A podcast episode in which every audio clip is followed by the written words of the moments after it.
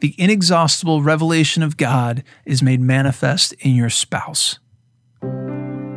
It was one of the most bizarre experiences I've ever had of reconciliation. The priest that I was sitting in front of and, and giving my confession to had disheveled hair and crumpled up clerics and clothing and slurred his speech a little bit. And after everything that I would confess, he would stop and have some sort of kind of odd response to. Sometimes he was funny, sometimes he spoke about things that didn't really make a whole lot of sense in context of what I had just confessed. It was a very odd experience. At the time, I was a newlywed. I'd been married about two years, and and eventually, I got to confessing the the sin of of talking over my wife. Now, I've got this horrible trait where I'm a little bit of a jerk, and when people are talking, I won't notice that, and I will just talk over them. And this had become a problem. It was hurtful to my wife for sure and damaging to our relationship because she needed to be heard and wanted to be heard. And I was being disrespectful when I would just talk over her in a conversation or especially an argument. I wouldn't listen to what she was saying. And so, as I'm going through my confession and, and, telling my sins to this priest, all of a sudden, in a moment of absolute clarity, he sits up and he looks me dead in the eye and he stops me and he says, The inexhaustible revelation of God is made manifest in your spouse. So the next time your wife is speaking, shut your mouth and listen.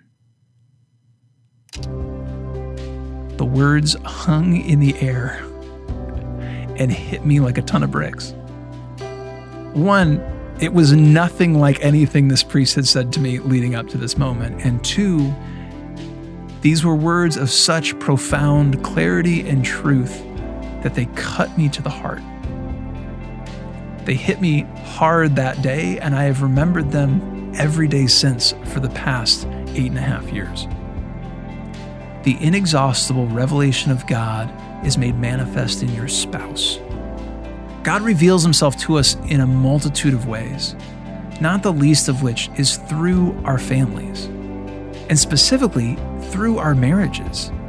Look at who God is. The triune God is, by his very nature, a communion of persons. And so that God would reveal himself to us through the communion of persons that we enter into in our marriages and our families makes complete and total sense. It's a beautiful aspect of why marriage is sacred and wonderful. And this reminder that God is trying to speak to me through my wife. And so when I'm tempted to speak over her, I should shut my mouth and listen was a very welcome and very wise insight.